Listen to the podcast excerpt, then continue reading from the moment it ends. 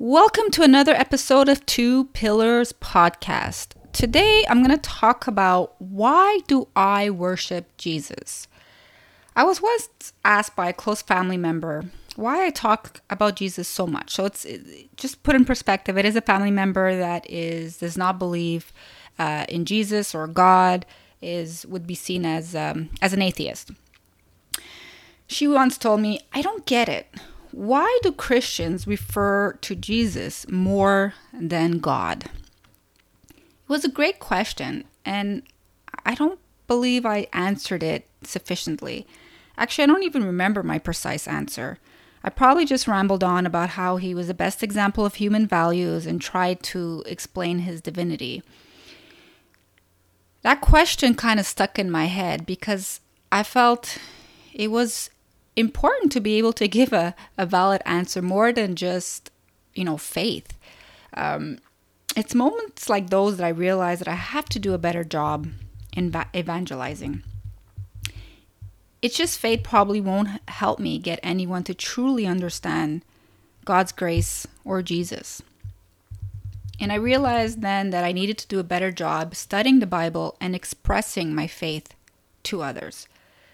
If the question is why Jesus, then the understanding probably has more to do with questioning whether we are worshiping Jesus the man or Jesus as divine. Maybe the question that was meant was should you worship Jesus?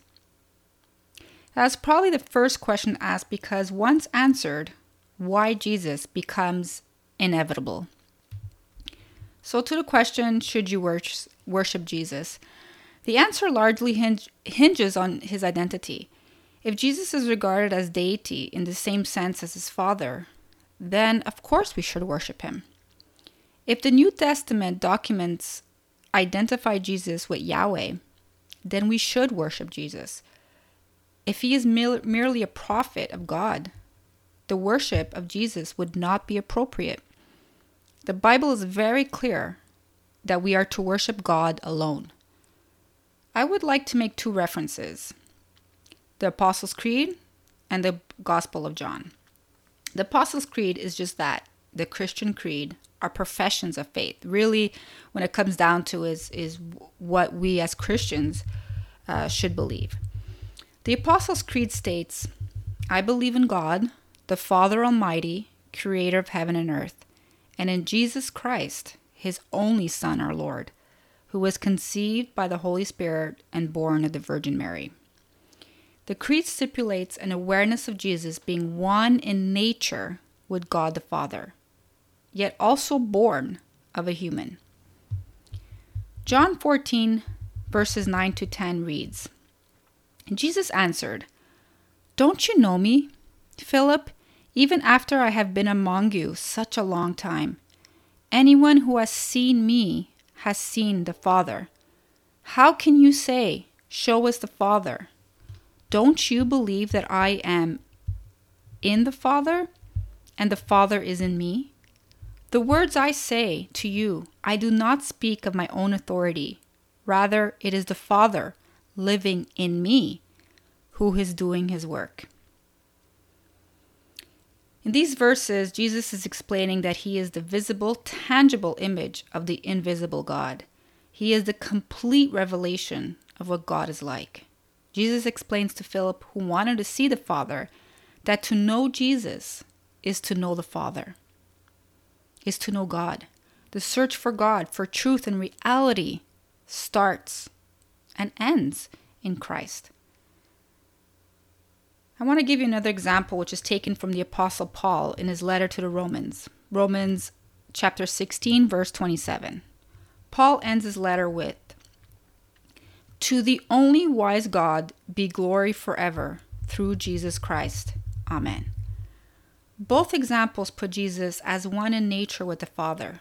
The most correct title for Jesus, as the Creed states, is Son of God. If we take Paul, his letter to the Philippians, chapter 2, verses 5 to 17, another example. In your relationships with one another, have the same mindset as Christ Jesus, who, being in very nature God, did not consider equality with God something to be used to his own advantage. Rather, he made himself nothing by taking the very nature of a servant, being made in human likeness. And being found in appearance as a man, he humbled himself by becoming obedient to death, even death on a cross. Therefore, God exalted him to the highest place and gave him the name that is above every name. That at the name of Jesus every knee should bow, in heaven and on earth and under the earth, and every tongue acknowledge that Jesus Christ is Lord, to the glory of God the Father. Let's read that again. Who, being in very nature God, did not consider equality with God something to be used to his own advantage. Rather, he made himself nothing by taking the very nature of a servant, being made in human likeness, and being found in appearance as a man, he humbled himself by being obedient to death, even on the cross. Jesus was human, but he was also divine. If you believe in the Trinity, the Father, the Son, and the Holy Spirit, you believe that all three are one. Did Jesus ever claim to be God? In John chapter 8, verses 48 to 59, he clearly does. The Jews answered him, Are we not right in saying that you are Samaritan and have a demon? Jesus answered, I do not have a demon, but I honor my Father, and you dishonor me. Yet I do not seek my own glory. There is one who seeks it, and he is the judge. Truly, truly, I say to you, if anyone keeps my word, he will never see death. The Jews said to him, Now we know that you have a demon. Abraham died, as did the prophets. Yet you say, If anyone keeps my word, he will never taste death. Are you greater than our father Abraham, who died, and the prophets died? Who do you make yourself out to be? Jesus answered, If I glorify myself, my glory is nothing. It is my Father who glorifies me, of whom you say he is our God. But you have not known him. I know him. If I were to say that I do not know him, I would be a liar like you but I do know him, and I keep his word. Your father Abraham rejoiced that he would see my day. He saw it and was glad. So the Jews said to him, You are not yet fifty years old, and have you seen Abraham? Jesus said to them, Truly, truly, I say to you, before Abraham was, I am. So they picked up stones to throw at him, but Jesus hid himself and went out of the temple. Jesus uses the reference, I am, just as God did many times in the Bible. When Moses stood before the burning bush and asked God what his name is, God replied, I am.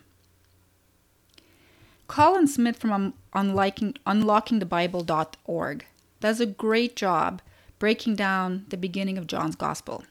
The references can be found in John chapter 1, verses 1 to 18 he begins to explain the different characteristics of Jesus. First, he is eternal. If we take John chapter 1 verse 1, he says, "In the beginning was the word." It does not say in the beginning was God and no one has ever seen him or made him known. It says in the beginning was the word. What this means is that God speaks. Those who critique faith tell a story like this No one has ever seen God. We are like blind men trying to describe an elephant. A good response to that story is What if the elephant was able to speak? What if the elephant can say, Let me tell you who I am? I'm a very complex animal with a trunk and a body and a tail. Listen to me, you blind men, and I will tell you who I am, and then you will be able to make sense of your experience. In the beginning was the Word. God speaks and he has made himself known. Otherwise, we would never be able to know him. Number two, it's per- personal. The Word was with God. So the Word is not simply an aspect of God or a characteristic of God, like His mercy or His love. There is distinct personality here. That's why John goes on to say, All things were made through him, and without him was not anything made that was made. John then continues to say, The Word was God. So this Word is a divine person. He is not part of the creation like the angels and ourselves. The Word was with God, and the Word was God. Distinct personality and divinity. You find the same thing in verse 18. He is the only God, and he is at the God's he has he is at the Father's side. In John in, in verse 3 John writes, "All things were made through him." The creation gives us some knowledge of God. Why is that? Because the creation is God's handiwork. It was made by him and it contains an impression of the one who made it. In him was life. Here's the Bible's answer to the problem of the origin, continuance of life. What makes me alive? The question should be who makes him makes me alive. John continues to write, "The word became flesh and dwelt among us." The baby in the manger that we celebrate at Christmas was the eternal word of God. He was Emmanuel, God with us. So let me start from the beginning again. In the beginning was the Word. The Word was with God. The Word was God. All things were made through him. In him was life. In him we live and move and have our being. The Word became flesh and dwelt among us. And then he goes on to say in chapter in John chapter 1 verse 14, the word became flesh and dwelt among us, and we have seen his glory, glory as of the only son from the Father, full of grace and truth. And finally in verse 18, no one has ever seen the Father, the only God, who is at the Father's side, he has made him known. So, why do Christians worship Jesus? because he was at the Father's side from the beginning. He is the one and only Son. He has come down from God. He is God with us, and he has made the Father known. Jesus is the eternal, personal, divine, creating, life giving, incarnate Son of God. Jesus said, The one who sees me sees the Father. And I am the truth. I am the light. So, why do I worship Jesus? Because in worshiping Jesus, I'm getting to know the Father more and more. Because Jesus showed us the way to the truth, He made visible what was invisible.